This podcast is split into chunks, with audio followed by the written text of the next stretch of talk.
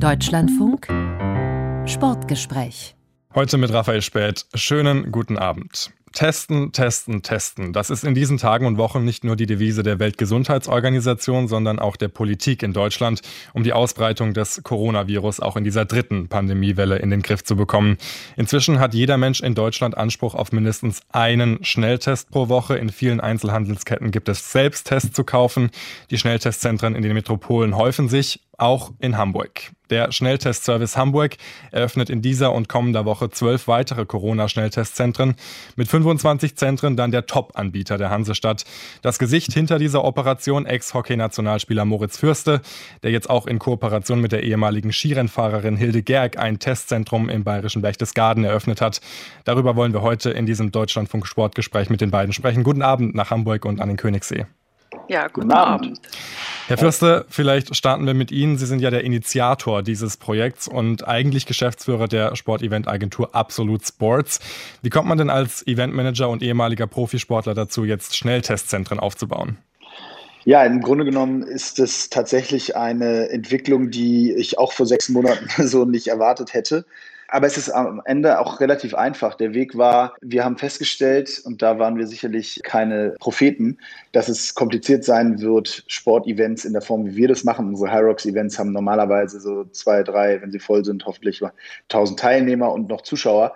Und zwar klar, das wird schwierig, das in 2020 und wahrscheinlich sogar auch im ersten Teil von 2021 umsetzen zu können. Also haben wir schon im August letzten Jahres und dann im September abgegeben, Konzepte entwickelt, wo wir im Grunde genommen der Politik zeigen wollten, mit einem schlauen Testkonzept und dann unter Einhaltung aller Regeln vor Ort könnte man eine, so haben wir das damals immer gesagt, eine Negativbubble kreieren für so ein Sportevent und es dann sehr sicher stattfinden lassen. Das war damals unser Ansatz. Der ist verständlicherweise Ende des letzten Jahres nicht auf wahnsinnig offene Ohren gestoßen, denn wir haben uns in einer damals zweiten Welle befunden, der Lockdown kam dann irgendwann und das war sicherlich nicht die Zeit, um dann vielleicht auch mutige Konzepte für die Öffnung von Sport zu durchdenken. Wobei ich sagen muss, ich hätte mich trotzdem gefreut, wenn man es gemacht hätte, weil das ist genau der Punkt, der mir so ein bisschen durch die ganzen letzten Monate gefehlt hat, dass man sich beide Seiten anguckt und schaut, was geht denn vielleicht mit mutigen und mit vernünftigen Lösungen. Lange Rede, kurzer Sinn, so waren wir also sehr, sehr früh, nämlich wie gesagt dann schon final im September in dieser Testthematik drin, haben Konzepte gebaut für Sportveranstaltungen wie unsere, aber auch für kleinere, weil wir gesagt haben, vielleicht machen wir erstmal ein Testkonzept beim kleineren Event, um zu zeigen, dass es funktioniert. Ja, und als dann das aber immer wieder abgeschmettert wurde, hatten wir trotzdem alles auf dem Tisch und dachten, was machen wir denn jetzt damit? Und haben dann gesagt, okay, wenn wir nicht arbeiten dürfen, keine Events machen dürfen, wir haben jetzt diese Testkonzepte, dann bieten wir einen Schnelltestservice an für Unternehmen. Und der war dann innerhalb von wirklich Tagen, war der quasi ausgebucht und wir mussten Personal einstellen, sind zu Unternehmen gefahren und haben dort für die Mitarbeiter, die ins Office wollten und nicht im Homeoffice bleiben wollten, getestet. Dafür haben die Unternehmen damals bezahlt. So ging das los. Dann haben wir eine Testinfrastruktur aufgebaut, Tests eingekauft, die ganze Personalschutzausrüstung eingekauft. Und als dann Anfang des Jahres das Thema Testen auch auf Bundesebene aufkam, das Thema Testzentren aufkam und die einzelnen Städte ausgeschrieben haben, da waren wir im Grunde genommen fertig mit unseren ganzen Konzepten, konnten die ganzen Hygienekonzepte quasi 1 zu 1 übernehmen und waren somit in der Lage, relativ schnell Testzentren aufzubauen und diese dann auch in einer gewissen Form zu skalieren. So, und dann übergebe ich an Hilde. Die dann auch eingestiegen ist in dieses ganze Projekt. Frau Gerg, wieso war es denn ein Anliegen für Sie, jetzt auch Schnelltestzentren in Ihrer Heimat aufzubauen? Ja, in erster Linie muss man mal sagen, habe ich dieses Tun, was Moritz in Hamburg gemacht hat, jetzt schon über einen längeren Zeitraum einfach auch verfolgt. Wir tauschen uns in regelmäßigen Abständen ja aus. Über Social Media bekommt man ja sowieso überall mit, was die Menschen auf der Welt so machen. Aber nichtsdestotrotz sprechen wir ja auch ab und zu. Und da hat er gesagt, dieses Schnelltestthema, das solltest du auch machen.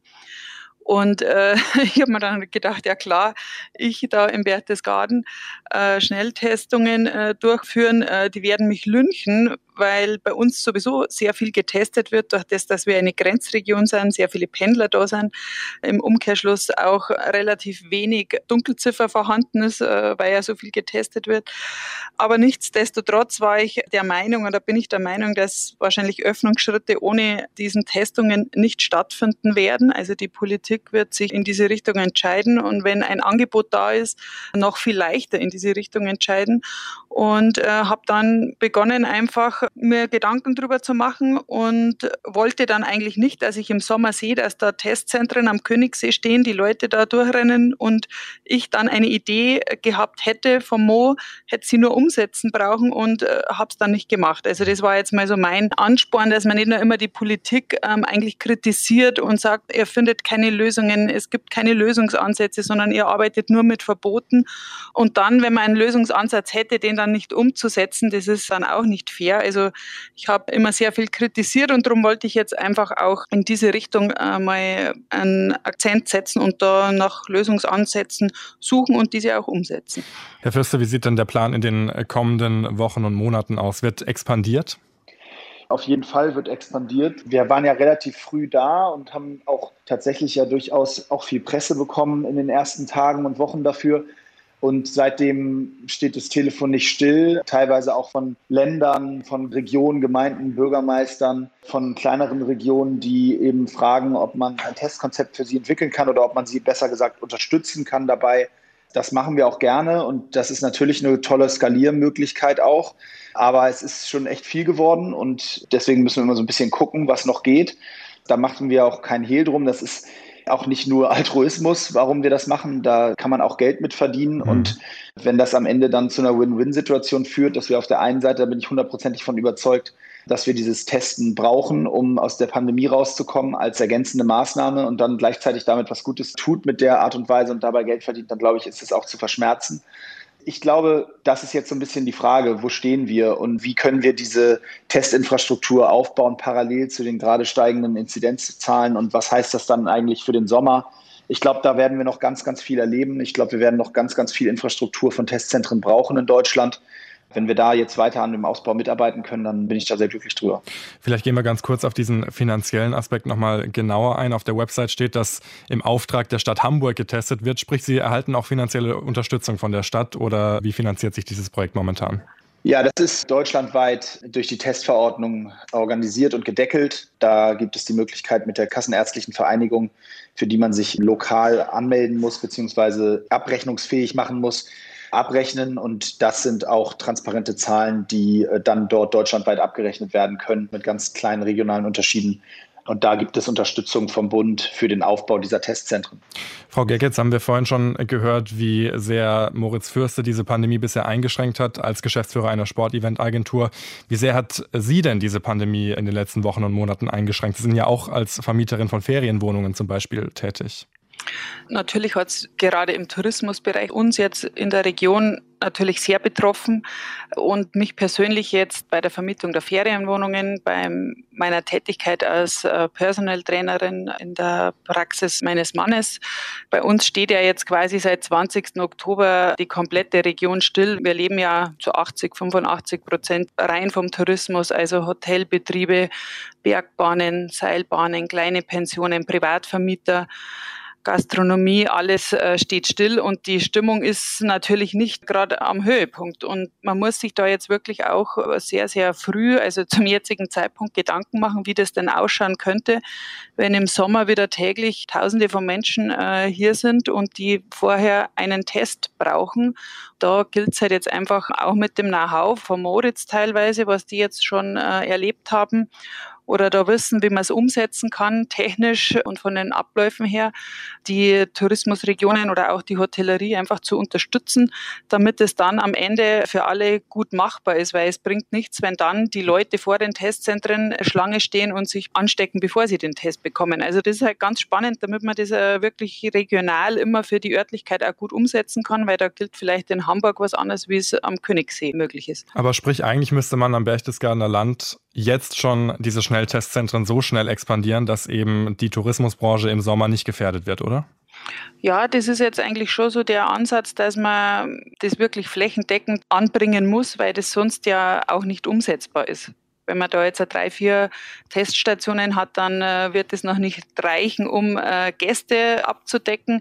Da ist man ja schon mit der eigenen Bevölkerung eigentlich zu schwach aufgestellt. Also da sind wir jetzt da natürlich noch ein bisschen hinter der Hamburg-Situation, weil Moritz mit seiner Crew dann natürlich viel, viel schneller und umfangreicher agieren kann. Ich bin ja im Moment quasi noch mehr oder weniger allein mit meinen paar Mädels, die eben dann die Stationen betreiben. Aber das wird sich da sicherlich auch in diese Richtung bewegen, ob das jetzt immer ich alleine sein muss, aber man muss sich da gerade für Öffnungsschritte Richtung Tourismus definitiv hier sehr gut aufstellen. Herr Fürste, Sie haben es eingangs schon erwähnt, Sie sind Unternehmer und Eigentümer einer Sportevent-Agentur. Normalerweise organisieren Sie das Fitness-Event Hyrox, ein europaweites Phänomen mit Veranstaltungen jetzt auch in Großbritannien oder den Niederlanden, die in diesem Jahr geplant sind. Im letzten Jahr, Sie haben es auch schon eingangs erwähnt, haben Sie ein Hygienekonzept vorgelegt, durch das dieses Event auch in Pandemiezeiten stattfinden kann. Was stimmt Sie denn so optimistisch, dass dieses Konzept jetzt auch in dieser dritten Welle greift? Naja, also erstmal greift es ja gerade, nur ohne unsere Events, weil wir da auf der Basis ja diese Testzentren jetzt überall aufbauen. Aber eins ist klar, auch nochmal zu dem, was ich eben gesagt habe, ich will eigentlich nicht Testzentren aufbauen. Und wenn ich könnte, würde ich damit morgen aufhören. Weil wenn das dann bedeuten dürfte, dass wir wieder unsere Events machen dürfen in Europa, dann wäre ich sehr, sehr glücklich. Wir machen jetzt am 10.04. unser erstes Event wieder nach 14 Monaten in Dallas, in Texas, in den USA. Dort ist man viel weiter, da gibt es auch nicht mehr so richtig Regeln, muss ich gestehen. Kann man drüber denken, wie man möchte. Wir lassen dort jetzt das Event stattfinden und sind sehr gespannt, wie das aussieht und das Hygienekonzept ist dort aber dann das gleiche wie hier in Deutschland beispielsweise oder wird das angepasst lokal? Das Hygienekonzept war in Dallas genau das gleiche wie hier. In Dallas hat die örtliche Regierung dann aber komplett darauf verzichtet und inzwischen gibt es dort nicht mal mehr die Maskenregel. Also wir haben da aber das gesamtgleiche Hygienekonzept eingereicht, inklusive Testen, Masken, Abstand mit allem drum und dran, wurden dann aber nur informiert, dass das jetzt nicht mehr nötig sei. Wie gesagt, da möchte ich mich gar nicht weiter zu äußern, aber so ist das dort in Dallas. Und hier in Deutschland stimmt mich positiv, dass ich glaube, dass wir in der Kombination mit dem Impfen und auch wenn es vielleicht langsamer geht, als man das offensichtlich erwartet hätte, ich habe da keine Meinung zu, beziehungsweise vor allem keine Fachkenntnis, aber in der Kombination mit dem Impfen, mit der Tatsache, dass wir dann doch wieder Richtung wärmere Temperaturen und Sommer kommen und der Situation des Testens, in der Kombination bin ich aktuell fest davon überzeugt, dass wir im dritten Quartal des Jahres langsam wieder Richtung Normalität kommen und es auch Sportveranstaltungen wieder möglich sein werden. Dafür werden wir mit unseren Konzepten weiter werben. Es wird weiter Testkonzepte geben, so wie es jetzt erste Regionen gibt, die diese Testkonzepte umsetzen, um dann vielleicht Gastronomie, Außengastronomie oder auch den Einzelhandel oder auch die Kultur zu öffnen. So wird das mittelfristig auch mit Sportveranstaltungen sein. Und da glaube ich ganz, ganz fest dran und auch aus den Gesprächen der letzten Wochen, glaube ich, kann ich da auch frohen Mutes sein. Wobei die ersten Hyrox-Veranstaltungen hier in Deutschland, korrigieren Sie mich gerne, habe ich zumindest auf der Webseite gelesen, jetzt dann schon im Mai stattfinden sollen. Ja, Sie haben recht. Im Mai war geplant, mit den ersten Hyrox-Events zu starten. Die haben wir alle abgesagt und alle September geschoben. Wir machen auch bedingt tatsächlich durch die Tatsache, dass jetzt hier alle voll im Schnelltestzentren-Business eingestiegen sind in meiner Firma, hat es inhaltlich gar keinen Sinn gemacht, noch zu versuchen, etwas für Mai umzusetzen, was dann eventuell nicht klappt, wenn wir gleichzeitig eben an der Skalierung für die Schnelltestzentren arbeiten und haben uns dann dafür entschieden, dass wir wirklich mit voller Pulle all-in gehen Richtung September und ab dann wieder hoffentlich auch europaweit und weltweit Hyrox-Events machen können. Jetzt ist es momentan so, dass einige sportliche Großveranstaltungen, die in den letzten Wochen und Monaten stattgefunden haben, trotz Hygienekonzepten zu sogenannten Superspreader-Events wurden. Bestes Beispiel die Leichtathletikhallen-Europameisterschaft in Polen oder auch der Fechtweltcup in Ungarn. Wie sicher sind denn momentan Sportveranstaltungen Ihrer Meinung nach? Also das liegt überhaupt nicht an mir, das zu beurteilen. Fakt ist, es gibt Konzepte, es gibt Hygienekonzepte, Testkonzepte, Sicherheitskonzepte, mit denen man Veranstaltungen durchführen kann. Sie haben jetzt berechtigterweise Events angesprochen, bei denen das nicht funktioniert hat. Es gibt aber eine vielfach so hohe Anzahl an Events in den letzten Monaten, die so geklappt haben, die nicht zu Superspreader-Events geworden sind. Jüngstes Beispiel da, die Australian Open. Das war sicherlich sehr spektakulär konsequent, wie man dort wirklich mit sogar ja Zuschauern, zumindest im überwiegenden Teil des Turniers, mit den Hygienekonzepten umgegangen ist. Ja, wir sind in Australien, das weiß ich, das ist eine andere Ausgangslage, als sie hier in Europa in einem Binnenstaat ist. Nichtsdestotrotz gibt es davon auch einige Beispiele und ich glaube, mit dem richtigen Konzept und mit der richtigen Art und Weise im Umgang sind Großveranstaltungen auch in der Form möglich. Aber ich wage mir keine Aussage dazu zu treffen, ob das im August oder im Juli sich die Situation verändert hat. Im Moment gucken wir alle von Tag zu Tag. Gleichzeitig diskutieren wir eine Europameisterschaft im Fußball. Jedes Wochenende wird in der Bundesliga gespielt. Also es gibt schon die Möglichkeiten, glaube ich, Sport stattfinden zu lassen. Man muss es nur wirklich konsequent und richtig planen. Und es kommt sehr auf die Gegebenheiten in dem jeweiligen Land an, wo sie durchgeführt sind. Und da waren sicherlich vor allen Dingen die Hallen-Europameisterschaften in Polen kein Paradebeispiel für. Jetzt ist es natürlich auch so, dass das Virus sich auch ständig weiterentwickelt. Es gibt inzwischen Mutationen, die auch schon in Deutschland angekommen sind. Müssten dann nicht auch die Hygienekonzepte dementsprechend weiterentwickelt werden? Beziehungsweise wie sieht es bei Ihren Hygienekonzepten aus? Werden die auch ständig überprüft und weiterentwickelt? Ja, das ist, glaube ich, ja auch die Grundlage, dass so eine Teststation über gutes Hygienekonzept verfügt. Man möchte ja sehr früh eben einschreiten, um Infektionsketten ja zu unterbrechen, und dann bringt es natürlich nichts, wenn man sich dann, wenn man zur Testung geht, ansteckt. Also die Leute verweilen dort nicht lange, die sind hoffentlich gegebenenfalls einfach schon online angemeldet, haben ihren Termin, gehen kurz zur Testung und verlassen dann diese Teststation auch wieder. Vorher müssen Abstände eingehalten werden und muss man einfach wirklich versuchen, am besten, also wir haben bei einer Teststation tatsächlich das so versucht, dass die Leute nur zum Testen in einen Raum reinkommen und ansonsten sich um das Gebäude rumbewegen, also dass man dieses Thema mit der frischen Luft einfach auch hat, wo die Ansteckungsgefahr ja definitiv geringer ist als im Raum. Und dann der Kontakt einfach auch zu den arbeitenden Personen sehr, sehr gering ist, dass man da diesen Arbeitsschutz auch aufrechterhalten kann. Und die Hygienekonzepte, die auch letztes Jahr schon ausgearbeitet wurden, die sind alle super angepasst auf den Virus. Man braucht seine Abstände, man muss ein bisschen mit Geduld agieren. Das merkt man ja schon, wenn man zum Einkaufen geht, also ich zumindest als Hausfrau, dass die, sobald wieder Gäste im Urlaub sind, die dann oft einmal ungeduldiger werden.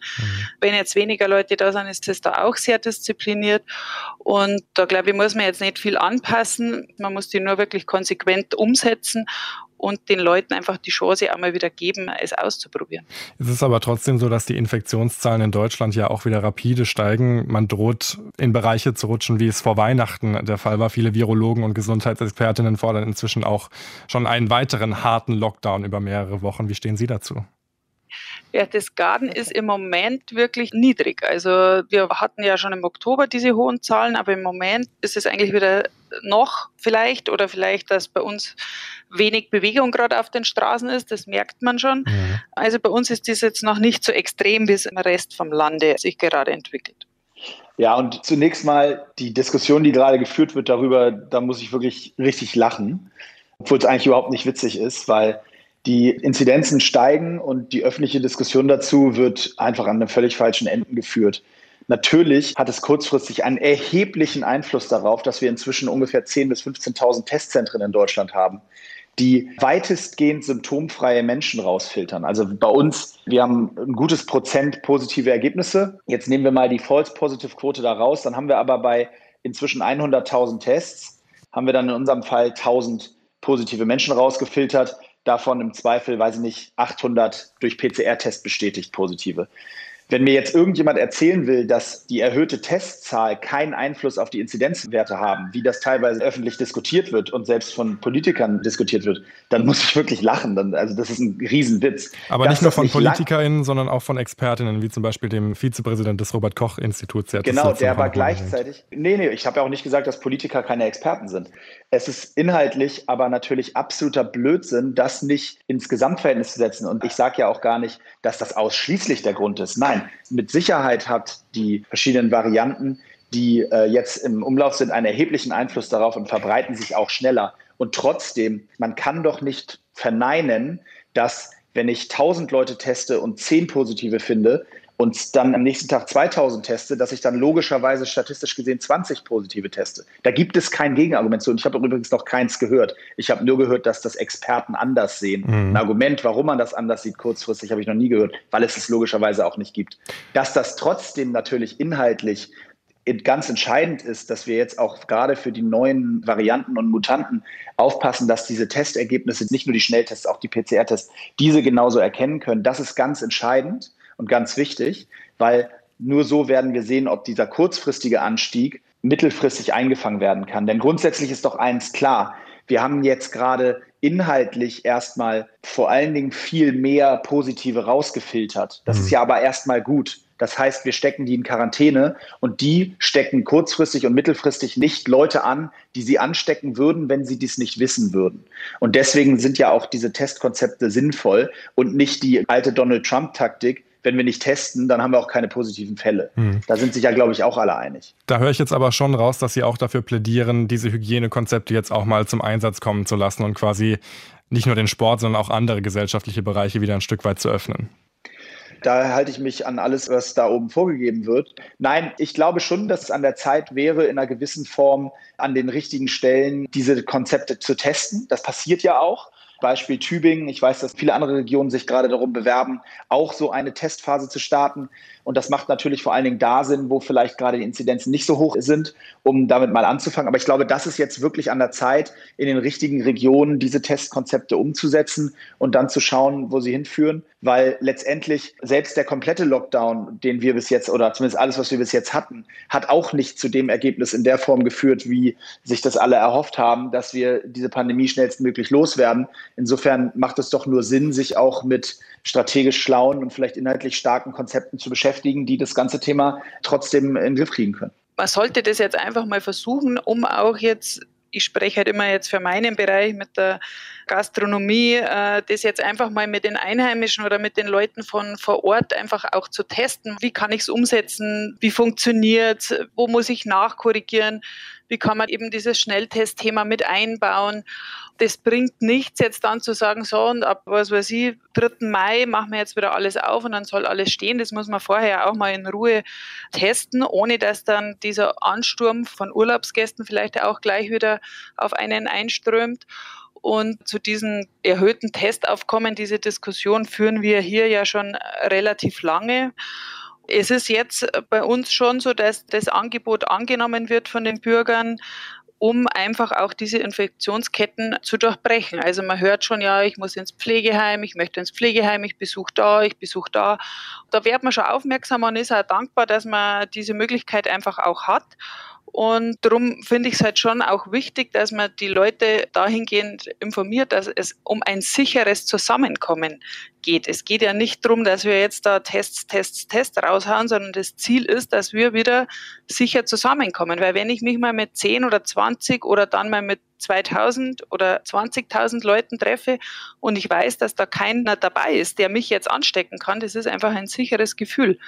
Und letztendlich senkt es auch die Inzidenzzahl, wenn man immer an dieser komischen Zahl sich da aufhängen möchte, weil dieser eine dann einfach gegebenenfalls gar nicht zu der Gruppe von 20 oder 200 oder 2000 dazu stößt, sondern gleich zu Hause bleibt und somit dann nicht 10 oder 200 Leute dann ansteckt. Ich glaube, das ist auch ganz wichtig, mal zu verstehen. Wir haben jetzt ja die Samples von den vielen Menschen, die wir jeden Tag testen, und es ist tatsächlich so, dass der ganz, ganz große, überwiegende Teil davon komplett für sich gesprochen gesund hinkommt und überrascht ist von dem positiven Ergebnis. Es gibt immer mal wieder auch jemanden, der krank ist und der dann zum Test kommt, aber der ganz, ganz überwiegende Teil weiß nichts davon.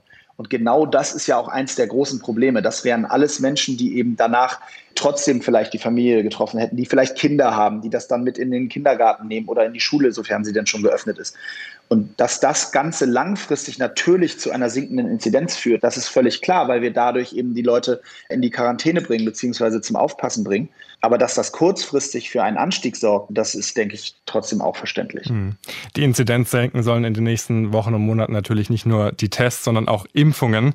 Jetzt wurde in den letzten Wochen auch immer wieder häufiger darüber diskutiert, ob nicht auch Athletinnen und Athleten bevorzugt geimpft werden sollen, vor allem im Hinblick dann auf die Olympischen Spiele in Tokio in diesem Sommer. Wie stehen Sie denn dazu?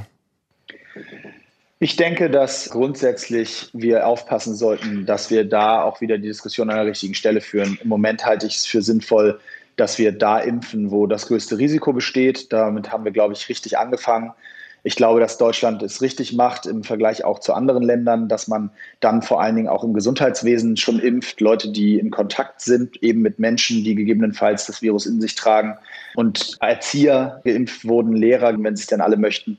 Ich glaube, das ist der richtige Weg zum Start, und dann gibt es eine Prioritätenliste, und wenn auf der dann irgendwann Athleten kommen, dann kann es auch sein, dass Athleten vor anderen Menschen geimpft werden. Aber grundsätzlich der Prioritätenplan, wie er in Deutschland aufgestellt ist, aktuell habe ich an dem nichts zu kritisieren. So stimme ich dem Mo komplett zu, weil man ja jetzt auch sagen muss, dass die Athleten, die jetzt sich für Olympia qualifizieren oder qualifizieren können, Leistungssportler sind, die größtenteils ihren Beruf jetzt auch ausüben konnten während der Pandemie. Und die ganzen Leute, die jetzt in Kurzarbeit waren oder gegebenenfalls jetzt auch ihre Geschäfte schließen müssen, weil sie einfach die Existenz nicht mehr halten konnten, da fände ich es jetzt eigentlich schon ein bisschen unfair, wenn man dann sagt, ja, weil jetzt jemand zu Olympia fährt, bekommt er auch jetzt früher einen Impfstoff. Halte ich jetzt nicht für sonderlich klug, wenn man das zu diesem Zeitpunkt jetzt macht. Also man sollte diese Prioritätenliste, die auch seinen Sinn hat, einhalten und sich danach halten und jetzt einfach möglichst zügig schauen, dass man die Leute einfach da impft, um die schon mal aus dem Thema der Inzidenzien dann rauszubringen, um das alles leichter zu machen. Und ich denke, ich bin eigentlich immer noch davon überzeugt, dass das in 3 Monaten schon alles wieder viel entspannter ausschaut und dass wir auch irgendwann durch diese Pandemie durch sein werden. Es hat noch jede Pandemie sein Ende gefunden. Und jetzt hoffen wir halt, dass man alles mit einer gewissen Ruhe abarbeiten kann. Und gerade bei dem Thema Impfen, ja, spaltet sich natürlich die Meinung immer sehr stark. Aber im Großen und Ganzen befürworte ich natürlich gerade in diesem Fall die Impfungen. Und an der Reihenfolge würde ich persönlich, wenn ich jetzt was zu entscheiden hätte, auch nichts ändern. Wobei einige Athleten und Athletinnen, mit denen wir in den letzten Wochen auch gesprochen haben, auch ihre Verunsicherung natürlich zum Ausdruck gebracht haben. Die stehen jetzt 4 Monate vor womöglich dem größten Sportereignis ihrer Karriere und wissen quasi nicht, ob sie überhaupt sicher sind, wenn sie nach Tokio fliegen. Ich bin selbst Leistungssportlerin gewesen, natürlich, aber da wissen so viele Leute einfach gar nicht, wie sie sich übermorgen ihr Brot kaufen können. Und da muss ich dann nicht diskutieren, ob ein Leistungssportler jetzt eine Impfung braucht, wenn er nach Tokio fliegt. Wenn er sich nicht sicher fühlt, wenn er nicht geimpft ist, dann ist es vielleicht eine eigene Entscheidung, da zurückzuziehen. Sind Sie froh, momentan kein aktiver Athlet oder keine aktive Athletin mehr zu sein und diese Entscheidung eben nicht treffen zu müssen? Im Alpin steht das jetzt, glaube ich, auch so nicht zur Debatte, weil da ist man relativ viel draußen und hier in Europa unterwegs. Da haben die Sicherheitskonzepte eigentlich relativ gut funktioniert, was ich jetzt in diesem Winter beobachten konnte. Und ich sage nein, auf keinen Fall. Ich wäre sehr gerne noch Leistungssportler und wenn ich die Chance hätte, zu den Olympischen Spielen zu fahren, dann würde ich die auch mit allem, was ich habe, weiter ergreifen, solange bis ich weiß, ob sie stattfinden oder nicht. Denn das ist das größte Sportevent, was es in dem Amateursportbereich, aus dem ich auch komme, gibt. Und dafür lohnt es sich zu kämpfen. Wir haben natürlich auf einem ganz anderen Niveau, vor jedem Olympischen Spielen, glaube ich, die ich mitgemacht habe, zumindest gab es große Debatten über gewisse Gefahren. Das steht in keinem Verhältnis, das ist keine Frage. Aber 2016 erinnere ich mich, dass sehr lange über das Zika-Virus diskutiert wurde vorher und ganz viele Athleten gefragt wurden, auch in Interviews, ob man sich dahin trauen kann und keiner konnte so eine Antwort geben. Das steht in keinem Verhältnis, wie gesagt, aber ich denke, in der jetzigen Zeit ist es eine Entscheidung, die jeder Athlet für sich selber fällen muss und das ist auch total nachvollziehbar, wenn sich jemand dagegen entscheidet, aber am Ende des Tages sind es ja auch noch ein paar Monate und so eine Entscheidung muss ja mit Sicherheit auch nicht heute gefällt werden und wer weiß, wie schnell wir mit dem Impfen weiterkommen, vielleicht gibt es dann ja doch noch die Chance, dass vielleicht im Juni dann auch irgendwann Athleten dran sind, weil das die Reihenfolge zulässt. Sagt Moritz Fürste, Ex-Hockey-Nationalspieler und Olympiasieger hier im Deutschlandfunk. Wir haben in der letzten halben Stunde gemeinsam mit ihm und der ehemaligen Skirennfahrerin Hilde Gerg über Corona-Schnelltestzentren gesprochen, die beide in ihren Heimatregionen aufbauen. Dazu natürlich auch über die aktuelle Lage des Sports in Zeiten einer dritten Pandemiewelle. Danke Ihnen beiden fürs Gespräch. Vielen Dank. Gerne. Und für Sie zu Hause der Hinweis, das komplette Sportgespräch zum Nachhören in voller Länge finden Sie natürlich wie gewohnt als Podcast in der Deutschlandfunk-Audiothek oder unter deutschlandfunk.de/sport. Mein Name ist Raphael Späth. Ich bedanke mich fürs Zuhören und wünsche Ihnen jetzt noch einen schönen Abend. Machen Sie es gut. Tschüss.